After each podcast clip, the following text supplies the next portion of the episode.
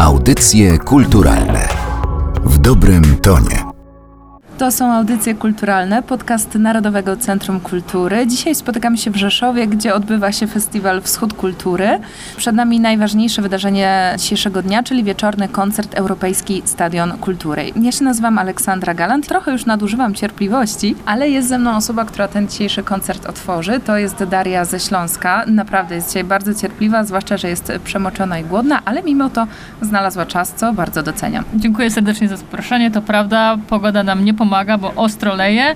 Cały czas jesteśmy w niedoczasie, ale jest mi miło i dziękuję za zaproszenie. Pomyślałam sobie, że zazwyczaj muzycy mówią o tym, jak piękne są koncerty, bycie w trasie, spotkania z fanami, ale teraz sobie myślę, że to ma też swoje cienie, jak na przykład sytuacja, w której jesteśmy teraz. Niedoczas, pośpiech i głód. To prawda, ale nie jest tak zawsze ciężko i źle. Trzeba mieć to jakoś z tyłu głowy, że jednak koncerty to jest jakaś takie ciągłe podróżowanie i oczekiwanie. W zasadzie 60% to jest czekanie. A to czekanie na próbę, a to czekanie na wejście, a to czekanie na, na transport. Cały czas tak to wygląda. Ale jakby wiem, na co się pisałam. Masz bardzo cierpliwe i spokojne podejście do pracy, którą wykonujesz. Chociaż nie wiem, czy o byciu muzyczką można mówić, że to jest praca. Ale może wynika to z tego, że też potrafisz łączyć różne bieguny, bo nie wiem, czy to jest nadal aktualne, ale wiem, że równolegle do tworzenia muzyki pracowałaś w IT. To prawda. Siedem lat temu pierwszy raz się zatrudniłam w IT. W zasadzie wtedy nie sądziłam, że to się w ogóle uda. Przyjęto mnie z tego powodu, że znam język francuski, a później powiedziano, że wszystkiego mnie nauczą, bo ja w zasadzie jestem z wykształcenia historykiem. Nic z komputerami nie mam wspólnego, wtedy nie miałam, a teraz okazuje się, że zostałam na 7 lat i łączyłam to jeszcze przez jakiś czas. Natomiast od myślę już niecałego miesiąca jestem bezrobotna w tym temacie IT i zajęłam się głównie tylko muzyką. Bezrobotna w tym temacie, bo chyba tą ścieżką artystyczną sporo nadrabiasz i na nudę i brak planów nie możesz narzekać. W zasadzie muszę przyznać rację, że ostatnio jest sporo zajętości koncertowych, z tego się bardzo cieszę. W zasadzie to się gdzieś tam odbyło już jeszcze przed publikacją płyty, co było dla nas podwójnym zaskoczeniem. No to trochę popodróżuję po Polsce, zwiedzę, a przede wszystkim, e, bo tak o zwiedzaniu to w ogóle nie ma mowy. Jak wpada się do miasta, to w zasadzie wszystko szybko idzie. Najważniejsze jest to, że będę mogła się spotkać z ludźmi i wymieniać się po prostu energią. Zaczęłyśmy mówić o pracy i o tym procesie twórczym, w którym jesteś. Koncertowanie też chyba do niego należy, ale u Ciebie tej pracy jest szczególnie dużo, bo Ty i piszesz teksty, i komponujesz. Od jakiej historii wolałabyś zacząć? Od pisania czy od muzyki? Od pisania, bo jest mi to najbliższe. Najbliższe na pewno, bo to w tych tekstach słychać, że to są po prostu Twoje historie, Twoje przeżycia, Twoje wrażenia. Czasami powiem szczerze, aż ściska w środku, bo wiadomo, że te słowa nie tylko są takie bardzo podniosłe i bardzo bliskie, ale one są po prostu prawdziwe. No tak, to są w zasadzie moje historie, gdzieś tam przeżycia, które uzbierałam na przestrzeni kilku lat, albo kilkunastu, bo w zasadzie wydaje mi się, że przeżycia to się po prostu wdrukowują gdzieś u nas w ciało i później z nich korzystamy. Szczególnie artyści bądź ludzie piszący, czy tam muzycy mają dostęp do tych emocji, mi się wydaje jakiś taki szerszy i głębszy ze względu na wrażliwość. A jeśli chodzi o teksty, no to to jest moja jakaś taka największa pasja, bardzo lubię to robić, robię to też nie tylko dla siebie. I też w zasadzie w przypadku tej płyty miałam spore wsparcie od Agaty Trafalskiej, bo w zasadzie była taką osobą, która czytała pierwsze te teksty, dawała jakieś wskazówki, więc zawsze fajnie mieć taką osobę, która ma podobny gust, świetnie pisze też, też w zasadzie pisała na płytę Corteza wcześniejsze materiały, więc fajnie mieć dodatkowe oko i ucho w postaci takiej osoby. Gdybyś nie chciała, to byś tego nie robiła, ale twoje teksty są bardzo osobiste i ty po prostu dzielisz się swoimi historiami. To trochę tak, jakby przeczytać na głos pamiętnik. Nie wiem, czy wszyscy mieliby odwagę, nie wiem, czy ja miałabym odwagę, bo to też oznacza, że ludzie będą nucić, śpiewać to, co ty pomyślałaś i poczułaś, ale to też oznacza, że mogą się do tego jakoś odnosić. No oczywiście takim, powiedziałabym, tematem, który jest bliski większości ludzi, to jest miłość i to są tematy zawodów, rozstań miłosnych, no bo nie zawsze droga do znalezienia tego lub tej jednej jest prosta. No i ty przyznałaś, że rzeczywiście nie od razu nadjechał książę na białym koniu. Najpierw bywało trudno. No tak jak to w życiu mówisz bywa, jest czasami całkiem słodko i różowo i sympatycznie, ale czasami przychodzą te gorsze momenty. Jeśli chodzi o taki reportażowy charakter tego całego albumu, zgadzam się, jest to jakiś taki rodzaj pamiętnika, trochę patrzę na rzeczywistość w ten sposób i nie do końca mogę przyznać, że jakoś się obawiam tego ekshibicjonizmu. Po prostu ja tak jak będąc w procesie nie widziałam, że jest to takie odkrywanie się. Czuję, że jak ludzie tego słuchają, to po jakimś czasie jakby docierają do mnie informacje, że słuchaj, że to jest naprawdę odważne. Niektóre te teksty są dość takie prosto z mostu. Jakby rzecz już poszła. Ja jakoś w czasie tworzenia nigdy tego nie odczułam, a wręcz przeciwnie, miałam poczucie, że po prostu tak widzę rzeczywistość i tak to ujmę.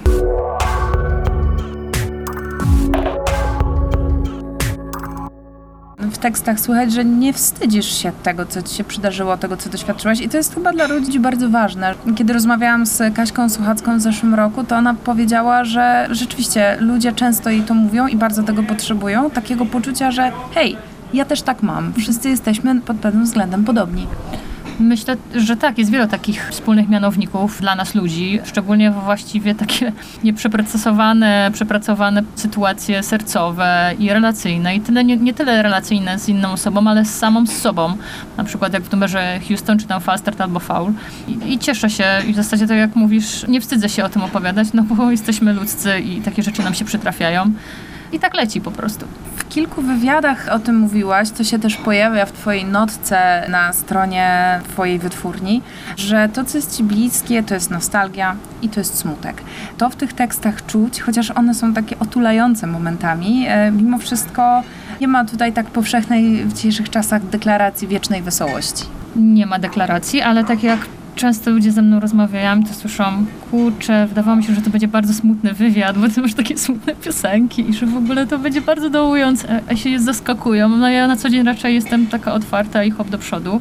E, Myślę, że trochę niweluje to, co się gdzieś tam dzieje w środku we mnie. Natomiast ostatnio mam wrażenie, że trochę widzę światełko w tunelu i, i dużo naprawdę obiektywnie fajnych rzeczy mi się mm, przydarza i Ostatnio też takie mam wrażenie, że weszłam na ścieżkę, która gdzieś tam mi była pisana i na razie się jej trzymam, bo dobrze się w niej czuję. Zobaczymy, co będzie dalej. Przechodząc do muzyki, Daria ze Śląska, którą jesteś i pod tą nazwą występujesz, to nie jest twój pierwszy projekt muzyczny. I wydaje mi się, że u Darii ze Śląska te elektroniczne nuty, które znali słuchacze The Party is Over, też słychać.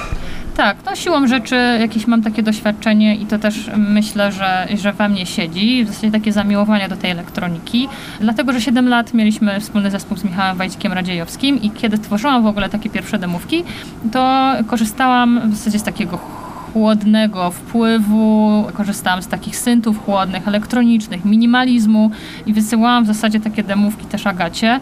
Później, mając doświadczenie pracy w jazzboju i z ludźmi, którzy są z jazzboju, powoli jakby nabierałam tego nowego doświadczenia muzycznego, w ogóle grania na instrumentach żywych, nie, nie syntezowanych, jakichś brzmień. Poznawałam ludzi i oni już pokazywali mi różne rzeczy. I okazywało się, że tak naprawdę jest to jakiś taki wspólny mianownik i trochę mnie, i trochę tych ludzi, których poznałam, którzy też dość szeroko wzięli udział, jeśli chodzi o produkcję na tym albumie. Więc tak, trochę wpływów moich z przeszłości, trochę hip-hopu, bo na pewno sposób pisania jest taki dość hip-hopowy, bo to tak w zasadzie jest moja największa inspiracja. No i trochę jazzboyowego takiego soundu, jak to niektórzy mówią. Poruszyłaś temat hip-hopu, ja też przy nim zostanę. Dlaczego rap? Dlaczego hip-hop? Dlaczego właśnie romans w tę stronę? Kilka lat temu gdzieś tam mi się sączyło do ucha w którymś z samochodów, ktoś mi kiedyś puścił, jak jechałam będąc w podróży. Któryś numer Fisza, o ile dobrze pamiętam. I na początku tak mówię, kurczę, spoko, ale słuchałam wtedy zupełnie czego innego. I tak powolutku, powolutku każdy z numerów gdzieś tam do mnie docierał, jakiś tam PZ, jakiś problem. E, I okazywało się, że łapie się po prostu na tych historiach, nie? że coś, coś cudownego, że czasami ludzie potrafią zrobić jakoś tak mnie zaskoczyć jakimś porównaniem, linijką i tak naprawdę to, co się dzieje gdzieś tam w tej strefie muzycznej, mniej do mnie dociera niż, niż to, co ktoś chce do mnie powiedzieć, nie? Tak w zasadzie jest w rapie, tak mi się wydaje, a oczywiście ten rap jest różnoraki, natomiast ja staram się zahaczać o taki, który mnie się podoba, czyli właściwie na przykład jest to Fish, jest to na przykład Kamil Pivot, jest to Problem, PZ, Sokół, no trochę by się uzbierało. Miły ATZ. Ostatnio też dużo ciekawej polskiej muzyki do mnie dociera. Nanga, bo wychwalam ostatnio bardzo często, bo uważam, że teksty są świetne. Mona Polaski, którym kibicuję od, od lat. Kuba Skorupa, który świetnie też pisze. Więc ja jak, jak się zahaczam, to raczej zahaczam się o teksty. To też jest ważne i w sumie fajnie do tego nawiązać, że na tej polskiej scenie muzycznej, nie tylko rapowej, ale w ogóle ostatnio dużo się dzieje. No tak, natomiast ostatnio powiem Ci ja szczerze, dużo mniej słucham w ogóle muzyki, więc cały czas wracam do tego, co już znam, a jak coś jest ciekawego w rapie, to raczej wyłapuję to po prostu albo ktoś mi coś podeśle, mam takiego mojego bliskiego kolegę Szczepana, który jest na bieżąco cały czas mówi posłuchaj tego, posłuchaj tego, nie? Albo ja się na, na coś złapię w Spotify'u, więc w ten sposób działam. Na sam koniec, seria ze Śląska tu była. Gdzie będzie dalej? Co będzie dalej? Co z płytami, co z planami? Plany takie muzyczne to w zasadzie na przestrzeni najbliższego miesiąca się dam, wracamy do studia e, i będziemy się zajmować numerami, które już gdzieś tam były poruszone w, nawet w przypadku tej pierwszej płyty, ale wybraliśmy po prostu inne numery.